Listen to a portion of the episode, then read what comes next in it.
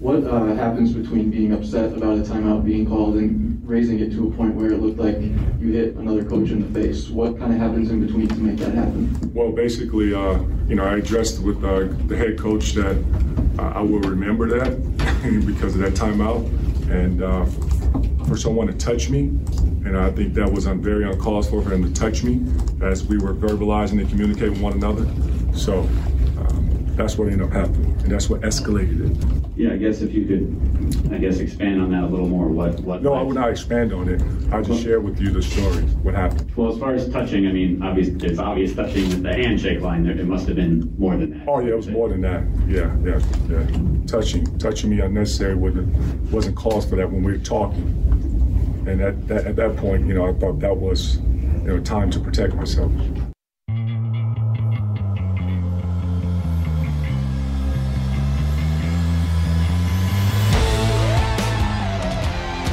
The voice of Juwan Howard, the Michigan head coach, after yesterday's game, the fracas in Madison, when the handshake line got out of hand between Wisconsin and Michigan. And it started with Greg Gard, the Badgers head coach, kind of holding up Juwan Howard in the handshake line. Howard didn't want to hear from him because he was mad that a late timeout was called with Wisconsin uh, leading in comfortable fashion. And uh, the timeout was called by Gard because he was upset that Michigan was applying full court pressure to a bunch of reserves and walk ons. Either way, it should never result with what we saw following that game yesterday, where you have Juwan Howard taking an, an open hand and uh, looking to slap, reaching across bodies to slap uh, an assistant coach of the Badgers. And today, the fallout from those actions. And we'll get to that in just a sec. 312 644 6767 is the phone number. Zach been with you until 9 o'clock. And I really want to get your take on what transpired today. We're broadcasting live from the Hyundai Score Studios, brought to you by your local Hyundai dealers. You're a big part of the show at 312 644 6767. The Score listener line is powered by BetQL. Bet smarter and beat the books. Download the BetQL app today or visit BetQL.com. Coming up a little bit later on this hour, we'll talk Bulls with K.C. Johnson. Look ahead to the final 23 games of the regular season. The reinforcements are coming when? We'll ask KC this hour on the score. But let's talk about what transpired in Madison. So if you're just tuning in and you've missed what happened today, tonight Michigan suspended Juwan Howard for the rest of the regular season. So that's a total of five games. Then the Big Ten acted on that and fined Howard $40,000, which is uh, the biggest fine ever levied in Big Ten history. So again, Howard suspended for the rest of the regular season. Two Michigan players have been suspended, one game effective immediately. Both guys appeared to throw punches in uh, the video, that fracas that we saw yesterday. Terrence Williams II and Moussa Diabate, both suspended one game. As for Wisconsin, Badgers head coach Greg Gard not suspended, fined $10,000 by the Big Ten, and one of their players, Jahcobi Neath, a transfer from Wake Forest, has been suspended one game, effective immediately for appearing to throw a punch in that fracas. Here's the latest from Warde Manuel, the athletic director at Michigan, saying in a statement, quote, today's disciplinary actions underscore the seriousness with which we take the incident that unfolded on Sunday. Simply put, there is no room at UM for the behavior we saw. We will learn from this incident as a department, work to improve ourselves while operating under a spotlight, and move forward in a positive light. As for Juwan Howard, now you heard him, he sounded very defiant at the top of the show. Those were his comments in his post-game press conference yesterday, a very different tone today taken via a statement. Quote, after taking time to reflect on all that happened, I realize how unacceptable both my actions and words were and how they affected so many. I am truly sorry. That's Juwan Howard in a statement today. Quote, I am offering my sincerest apology to my players and their families, my staff, my family, and the Michigan fans around the world. I would like to personally apologize to Wisconsin's assistant coach Joe Krabbenhoft and his family too.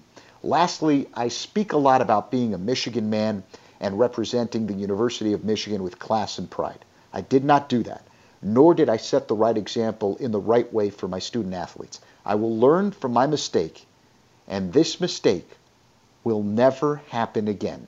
No excuses. End quote from Howard. I know there are a lot of people over the last 24 hours that were talking about how Greg Gard was essentially the guy that initiated it. You can't grab a man in a handshake land and expect him not to react. That's true. I can't expect a head coach at a college to react better than Juwan Howard did. Now, you can get mad, and he did get mad. And I think most of us would in that situation. And he pointed a finger, and he was very demonstrative, and he used some words that, you know, show how angry he was. And I don't have a problem with that. But you can't reach across multiple people and slap at an assistant coach. You can't have players seeing this, watching the quote unquote adults in the room, and then attempting to throw punches on their own. You can't have that at an institution of higher learning. It's not a fireable offense, but there has to be action taken. And that's why I agree with what Michigan did today. I agree with what the Big Ten did in levying the fines, suspending the players. You can't throw punches. You can't reach across and, and physically slap people, especially if you're a head coach. And especially since this is the second time in a year where we've watched Juwan Howard lose control of his emotions. We expect more from the head coaches at these colleges. And I think, given a little bit of time to reflect on what he did, that is exactly what you heard from Juwan Howard in his statement. What do you guys think? 312 644 6767 is the phone number. Out to the phones we go. Let's say hi to Zach in Madison. Hi, Zach. You're on the score talking some college basketball. Hey, Zach. Thank you for taking my call. Uh, just wanted to say, as a longtime Badger fan, I think that yeah, Gard shouldn't have stopped him. He definitely stopped him in his pace. He would have walked right past him. But like you said, you cannot take it that far. I think he's still behaving as a player and not a coach at this point, and he behaved kind of like he did last time against, I believe it was Maryland. Like you got to behave, you got to react better than that. You're the head coach. You're teaching young men how to behave, and it's just inappropriate. And even as a Badger fan, took it too far. Like Gard shouldn't have done what he did either, but still, at this point, you just can't keep acting that way and accepting that type of behavior from a head coach. 100%. And I think that's the reason that this had to happen. And I'm glad it happened from Michigan's side. I'm glad uh, that they didn't wait for the Big Ten to to suspend him. They suspended him on their own, and then the Big Ten added the fine to the mix. And and yes, I know you can say Juwan Howard played in the NBA. He's made a lot of money over the course of his career, but it's the message that it sends. You cannot have this happen again on any team. But you could definitely not have this happen again with Juwan Howard in light of what we saw last year against Maryland when he went after Mark Turgeon, their head coach at the time. You just can't have that happen. And players look to their head coaches for guidance and leadership. And the example that both coaches set yesterday resulted in the players, the three of them, attempting to throw punches. You can't have that. And I don't know if, it, I mean, there, there, are two ways, obviously, this could go for the Wolverines the rest of the way. They could totally fall apart, although you know, Phil Martelli, the assistant coach who's going to be the acting head coach, you know, in last year's Big Ten tournament when Howard was ejected. You know, he was able to to help them out. But the way I look at Michigan now, you got four straight home games before playing in Columbus against Ohio State in the regular season finale. You're either going to be able to bring everybody together and kind of rally around this, you know, the us against the world thing, and we see that all the time in sports, or you fall apart because you watch what your head coach did. I don't think Michigan is going to fall apart, though, on the court. And I, I think this is a hopefully the kind of punishment where if you're Juwan Howard, going forward, you take a deep breath during those moments where uh, the emotions flare up. And it's sports, we get it. You know, and that doesn't excuse what Greg Gard did. That's why he got fined. You know, you, he saw what Juwan Howard was feeling. You could tell that Juwan Howard was ticked off at the end of that game. Leave him alone. If he doesn't want to shake your hand, let him go. And yet, by, by holding him up and attempting to talk to him, that made Howard angry. And yet he pointed and he yelled and he screamed, and you're allowed to do that's again, I'm not saying it's it's the best thing to do, but that's a natural emotion based on the act of stopping a guy that's trying to ignore you. What is not a natural act is attempting to slap people, making contact while you're attempting to do that, and then having players on both teams losing their minds as well. Can't have that happen. And you can't have it happen because the adults couldn't control their emotions. And that's why the Big Ten did what it did today. That's why Kevin Warren, the Big Ten commissioner, said in a statement today, quote, Big Ten conference coaches and student athletes are expected to display the highest level of sportsmanship conduct.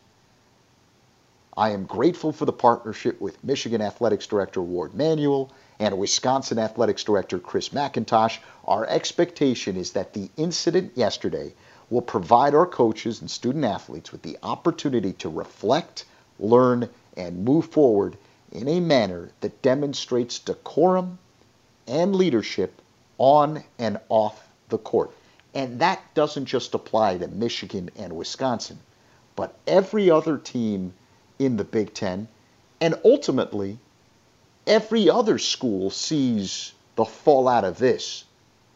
And maybe you pause the next time you get ticked off in that kind of a situation so it doesn't get out of hand, so you don't get suspended, so you don't potentially destroy the remainder of your regular season with your actions. Let's take a time out. When we come back, What's in store for the Bulls over the final 23 games of the regular season? K.C. Johnson will join us next. Zach Zaidman until 9 o'clock on Chicago Sports Radio 670 The Score. What's it say that you and DeMar were both in there closing the game out? It means a lot. I mean, I think uh, I think it shows the type of players that we are, um, and we're, we're, we're big time competitors. I wanted to be out there at the end. I know he did too, because you know that's uh that's the fun part of the game at the end of the All Star game. So it was uh, it was really it was a lot of fun and it, was close. The voice of Bulls All Star Zach LaVine, along with fellow All Star DeMar DeRozan, playing big roles in the All Star game last night. And those two guys, big reasons why the Bulls are currently atop the Eastern Conference with the Miami Heat. Both have the same record. Heat number one, Bulls number two because of the tiebreaker situation. But it's been a, a remarkable season so far for the Bulls. 23 games to go. And K.C. Johnson wrote about how those 23 games, when you look at the schedule, daunting down the stretch. And K.C. Johnson from NBC Sports Chicago joins us now on the Score Hotline, presented by Circa Resort and Casino in Las Vegas, home of the world's largest sports book. K.C., thank you so much for joining me. So why is the remainder of the regular season daunting for the Bulls? Uh, well, uh, according to some metrics, they have the uh, second toughest schedule remaining, and they play some really good opponents multiple times, including the Heat and twice, and the the Bucks three times. Let's start there. That's that's five of the twenty three. So start doing the math. You got Phoenix once. You got Utah on the road once. I mean, it's it's a tough schedule. Um, but look, this team has uh, met a lot of challenges throughout this season, so I'm I'm really looking forward to to seeing how they how they fare in these 23 for sure they've been shorthanded but not undermanned in many of the situations that they faced to get to this point. And I know they've struggled against those those upper tier teams that you just talked about. But the reinforcements are coming, are they not? And, and are they coming soon for the Bulls? Well, that's the thing. I mean, you know, you keep hearing about the the internal desire for them to be whole. Billy Donovan has, you know, talked about it openly for for a couple of weeks now. And you know, on paper, it projects to to be that scenario. But you know, as you know, Zach, in any sport, with injury return comes question marks. You know, what kind of shape and rhythm uh, will Patrick Williams be in? Uh, you know, he projects to maybe uh, a mid-March return. Uh, that's potentially. I'm not putting. There's no. There's no official timeline on it, but that that's where I'm kind of have my you know, sensors up for a mid-March return. You know, then Alex Caruso could be cleared for dribbling and shooting this week. He's uh, due for a reeval, you know, six to eight weeks from his January 21st, uh, 24th surgery. Uh, Lonzo Ball is due for, you know, due back actually in a six to eight week window from his January 28th surgery. So, you know, it's it's what kind of rhythm these guys will come back in, what kind of conditioning they'll come back in, what kind of rust they have to shake off how they fit with other teammates. These are all unknown variables. But look, you know, and then we haven't even mentioned Zach LaVine's knee and the you know management of that down the stretch. So the thing is, though, as you mentioned, this team has been able to weather a lot, even in shorthanded fashion. So you figure you're getting any kind of those bodies back in any shape, form, what have you. It just makes a, a pretty solid rotation even deeper for Billy Donovan and his staff. Talking Bulls with K.C. Johnson here on the score. What do you credit for this team's ability to overcome seemingly every obstacle that's been thrown its way this season? Well, I mean, you first you have to credit the players. Obviously, NBA to me is the ultimate players' league, but I also would throw a lot of the credit at you know management. I mean, they're the ones who saw these personalities meshing and melding together as they are, and everybody kind of embracing roles and falling into line. And it starts obviously with DeMar DeRozan, who is, you know, uh, as respected of a player as you will find in this league, and the way that Zach LaVine has welcomed him with open arms and embraced his arrival, um, you know, speaks volumes about Zach. And you know, as you as you know, last summer that was a question mark. How how will those two fit together? Well it, it's looked pretty good on the court. It's looked even better off the court. I mean, I don't think people understand, you know, uh, and hopefully the question, the the the line of thought of that Zach is this, you know, selfish, empty calorie score who's only out for his own stats is completely fallen by the wayside because you know, here's a guy in Zach LaVine who has supreme confidence in his own ability, is going to be commanding a max salary this summer and you know sits there and watches DeMar DeRozan gets the MVP chance and doesn't bat an eye, doesn't care. He just wants to win. So, you know, Nikola Vucevic has sacrificed uh, guy who's used to multiple multiple touches a game in a certain spot, and now, you know, his role has changed offensively. He doesn't care. He just wants to win. So, I, I credit the players obviously, but certainly management's vision is is coming to fruition with the way this team is just bonded together both on and off the court. Yeah, and that's no small thing. I mean, it, it's not just talk. When and you've written about it, it, it it's a tangible thing. The chemistry that exists between uh, the guys on this team, both on and off the court. And you know, sometimes they say that it takes winning for that to happen, but but I believe they bonded, and then the winning occurred. Do you agree with that? Hundred percent, and and and players have spoken to that very point. I mean, you know, the high-profile example is DeMar DeRozan going down to Champaign for Ayo Dosunmu's jersey retirement ceremony, but you can see it much more the foundation was built in the quieter moments back in September when these guys came back early before training camp. And look, a lot of teams do this. I mean, this has kind of become a little bit apocryphal. You know, oh, the Bulls bonded with these early season runs. You know, a lot of teams do this now. Not all times do they get all players back like the Bulls did, um, but it, it, even started before that. Zach LaVine and, and DeMar DeRozan were working out in LA together in August as soon as the ink dried on DeMar's contract. And so, you know, to me, and DeMar was on this point as early as anybody that I can recall. This is a, a group of a, a collective group of individual players who have achieved a lot of successes in various forms, who all have chips on their shoulders. You know, they've all been overlooked at some point in their career. Um, Alex Caruso has G League stint you know, DeMar is kind of the underappreciated superstar. You know, Zach was the empty calorie scorer. You know, Vooch, uh, all star, but not part of a hugely successful winning team. And it's just like this, you know, collection of people that have come together and they've just kind of bought into this underdog mentality. And, and they've got mental toughness. They've got, you, you've seen that throughout the season in multiple, in multiple instances. So there's a lot to like about this team if you're a Bulls fan. What does Tristan Thompson bring to this team? And, when we watch the Bulls now going forward, because he's here, how do they benefit from his signing? Well, first of all, uh, the way he's already been embraced by your two leaders in, in DeRozan, who's a close friend of his, and LaVine, who spoke so highly of him. Let's start there, okay? Uh, secondly, you know, I have not watched a lot of Tristan Thompson this season, so you know, I don't. I know he's past his prime, so to speak, but let's just look at his resume. He and Caruso both have a championship. He immediately vaults to the head of the class in terms of playoff experience at 83 games. He's a big body who doesn't need the ball to make an impact. Um, he adds toughness, leadership, size, and rebounding. Okay, and to me, he, if, you know, unless he's completely washed, which you know I'll need to watch him play for a little bit.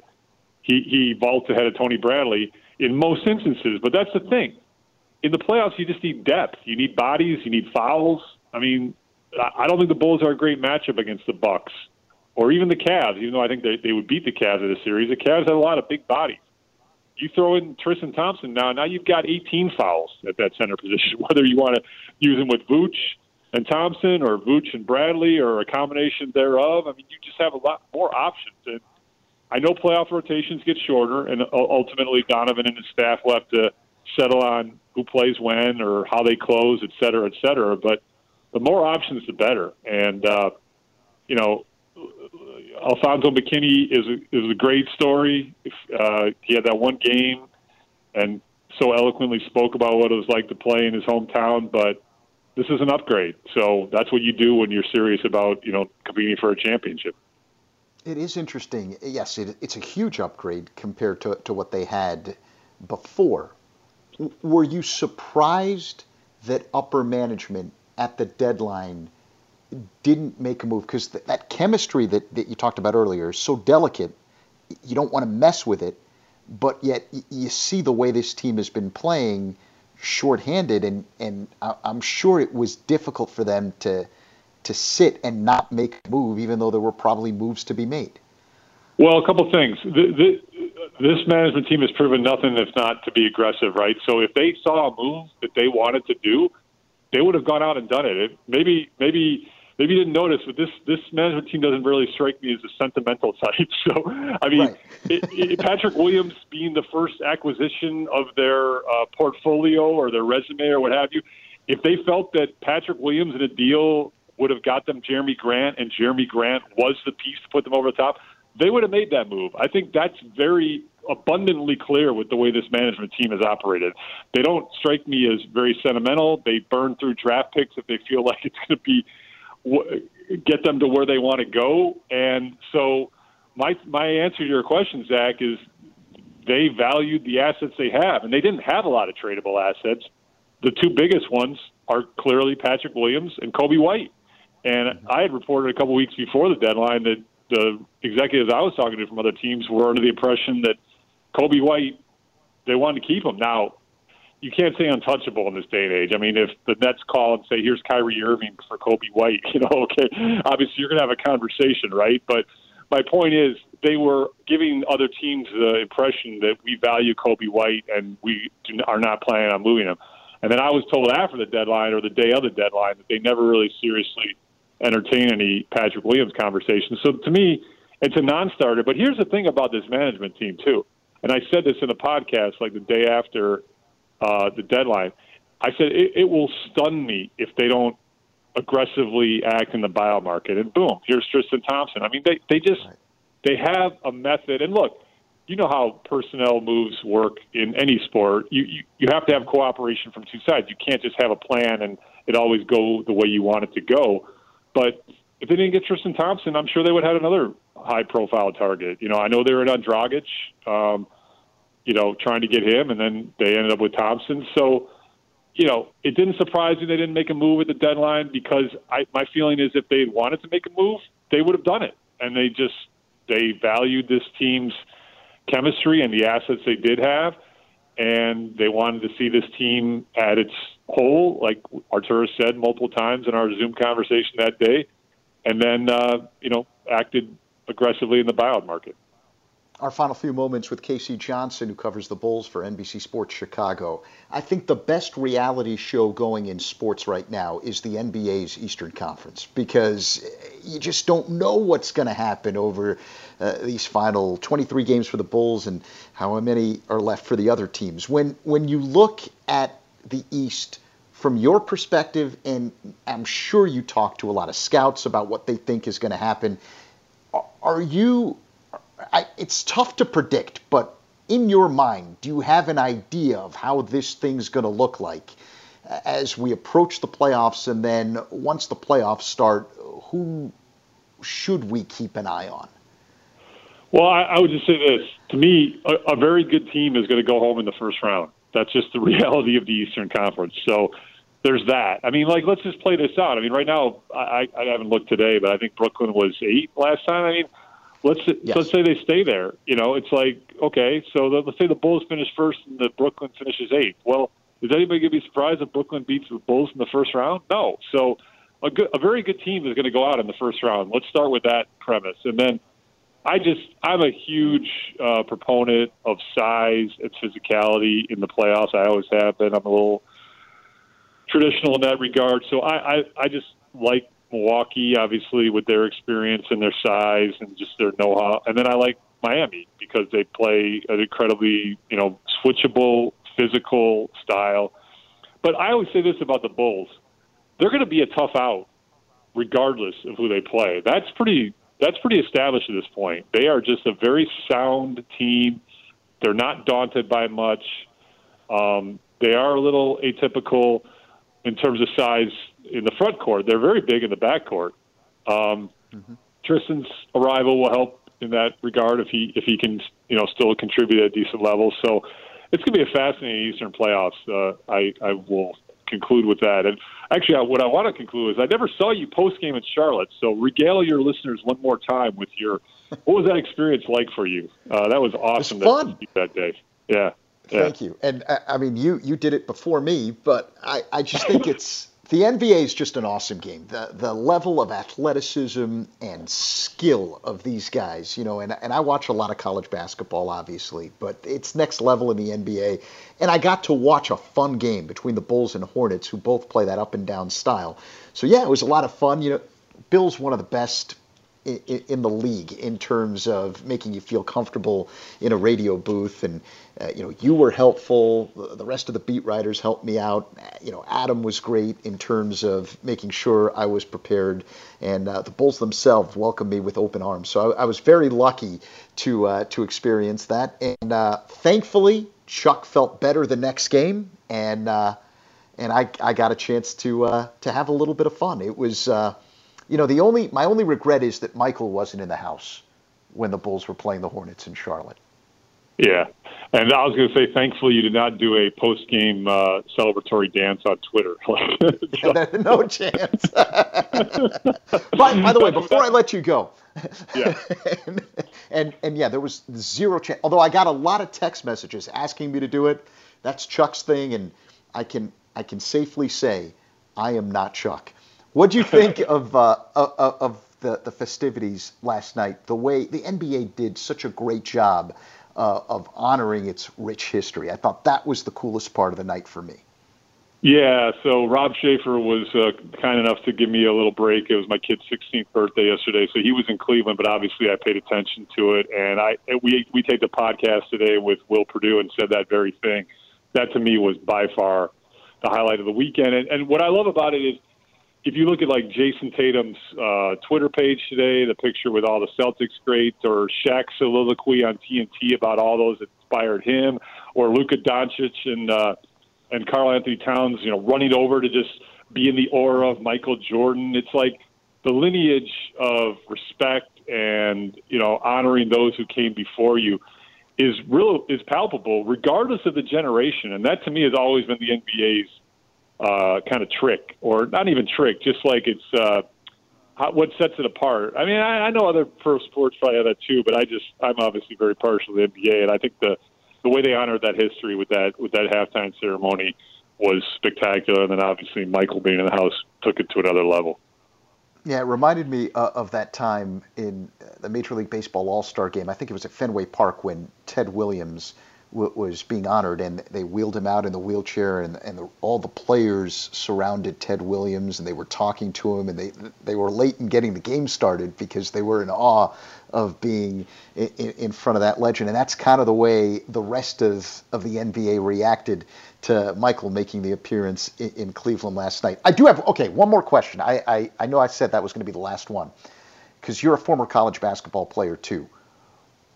Have you ever seen something happen on the court after a game, like what transpired between Michigan and Wisconsin. And I know you, you probably weren't watching the game, but you're not deaf or blind. I know you've you've seen footage of what happened.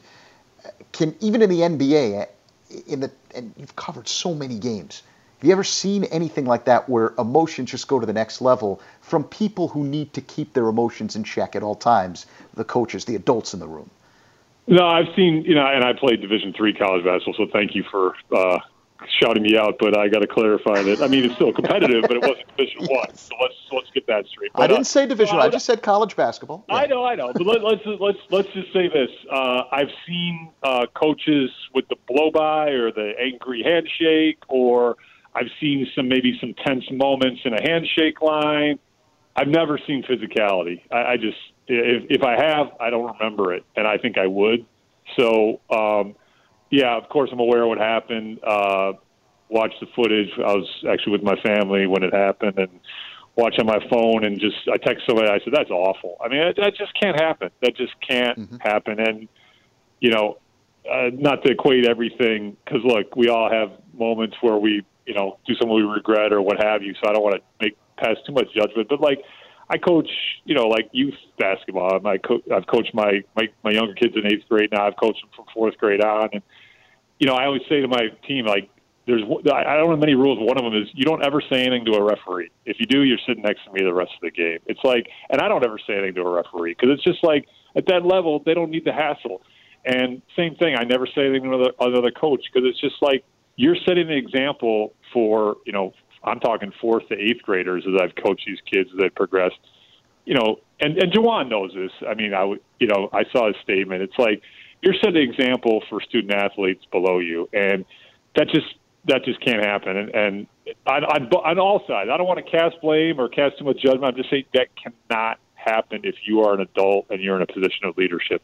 You just can't have physical altercation and I think he gets that now. And I'm glad both Michigan and the Big Ten uh, came down hard on, on both schools to make sure that y- you set the standard and people realize uh, on other teams you can't. You just have to control your emotions in in a situation like that. K.C., thank you so much. Really appreciate the time, and thank you so much for the kind words. Oh, it was awesome seeing you in Charlotte. Hope to see you again, and thanks for having me on tonight, Zach. Always good talking to you, man. You got it. Thank you. We'll keep reading and watching K.C. Johnson from NBC Sports Chicago sharing his thoughts, goals, and more. Let's take a time out. When we come back, your thoughts 312 644 6767. Zach Zaidman with you until 9 o'clock on Chicago Sports Radio 670 The Score. Zach LaVine is guarded by his, or defended kind of by his teammate DeRozan, and a shot outside by the two time dunk champion LaVine. Yeah, there you go. There you go, Debo. Get him in the post. Uh-oh, There you go teammate against again. teammate. Teammate against two, teammate. two guard. This is a two guard. Oh! Kevin Harlan, Reggie Miller and company with the call on TNT last night in the All-Star game. DeMar DeRozan and Zach LaVine going at it in the All-Star game, and those two will be back for the final 23 games of the regular season. The Bulls will begin uh, the final 23 games.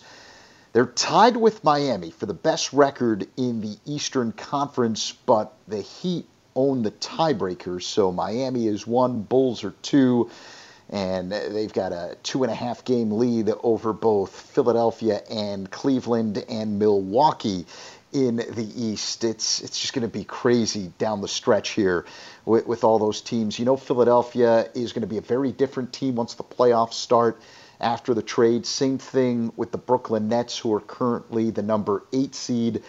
Milwaukee is rising. I just, I'm curious to see what the Bulls are going to look like. We've talked about all these other teams that have made these moves down the stretch.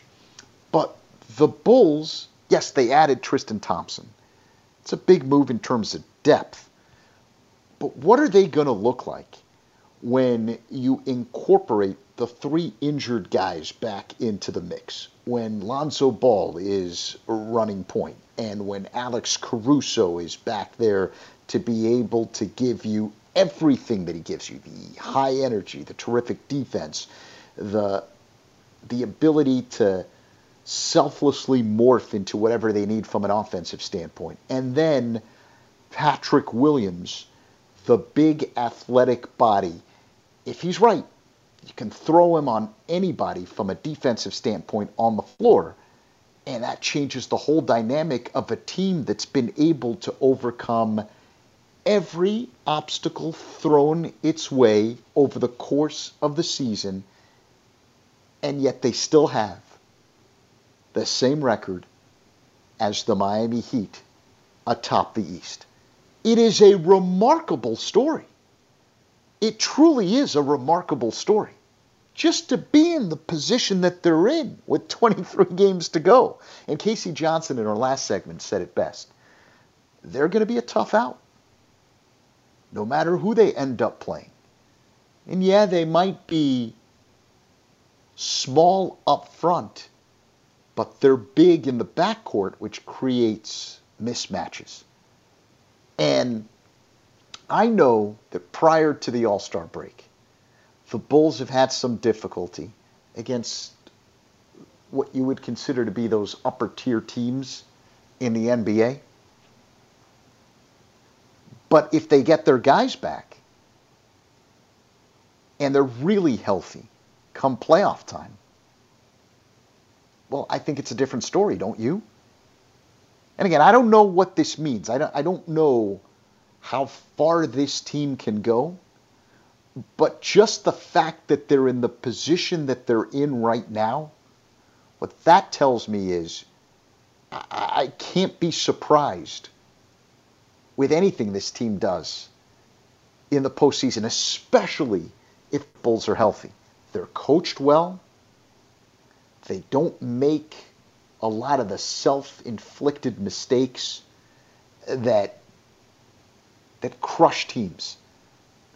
You know, they they play a, a high level of basketball. They play a smart brand of basketball. And they're a tough, resilient team. When you have those things, it's a big deal come playoff time. And their best player is loaded with playoff experience in DeMar DeRozan. There's no moment that's too big for DeRozan. And that's a huge deal, in my opinion. Their head coach understands what the big moments are like. And that, I think, has a calming effect on the rest of the team. So it's it's going to be fun. You know, I think that's that's the word you use when you talk about the Bulls. They're fun. They're fun to watch. They've been a pleasant surprise. And in sports, the best journeys are the unexpected ones, right? And that's that's what makes sports awesome is when you don't expect something from a team and then all of a sudden out of nowhere a season like this materializes. It's what made 2 years ago so much fun when you were watching the White Sox, right? It's what made 2015 a blast when you were watching the Cubs because you didn't expect it to happen that quickly. And then before you know it, they're playing in the National League Championship Series with a possible chance to go to the World Series. That didn't happen in 2015. It happened in 2016. But that's what makes sports cool. You know, when, when the Bears had that magical run in, in Matt Nagy's first season, and you're thinking, where's this coming from? Like this, this fun looking offense, all those takeaways with that aggressive defense. And that's basically what the Bulls have been this season. You know, you didn't expect this. I mean, the, the storyline going into the season is all right, they've added these pieces, but how are they going to fit? They never really looked good. There's been so much bad basketball. And now you see them, and you're wondering, all right, when's this going to end, right? Then they have all those injuries, the COVID outbreak, they survive all of that, and, and they're not going anywhere. And they're they're only going to get stronger over the remaining 23 games if the injured guys can stay healthy once they come back. Enjoy it. I don't know where it ends, but they've been fun to watch to this point. You know that's only going to continue as the season unfolds here down the stretch. Got a lot of people to thank for helping make tonight's show an entertaining one. I want to start with our executive producer, Adam Studzinski, who helped us blast through the speakers of your radio and all the great people he helped us listen to tonight. David Haugh, Kevin Fishbain, Robert Murray, Stacy Dales, K.C. Johnson. What a blast. And thank you for participating in the show as well. I'm Zach Zaidman saying thanks for listening. This is Chicago's Sports Radio 670 The Score.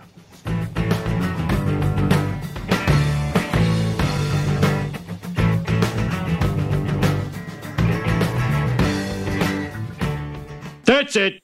You people have stood in my way long enough. I'm going to clown college.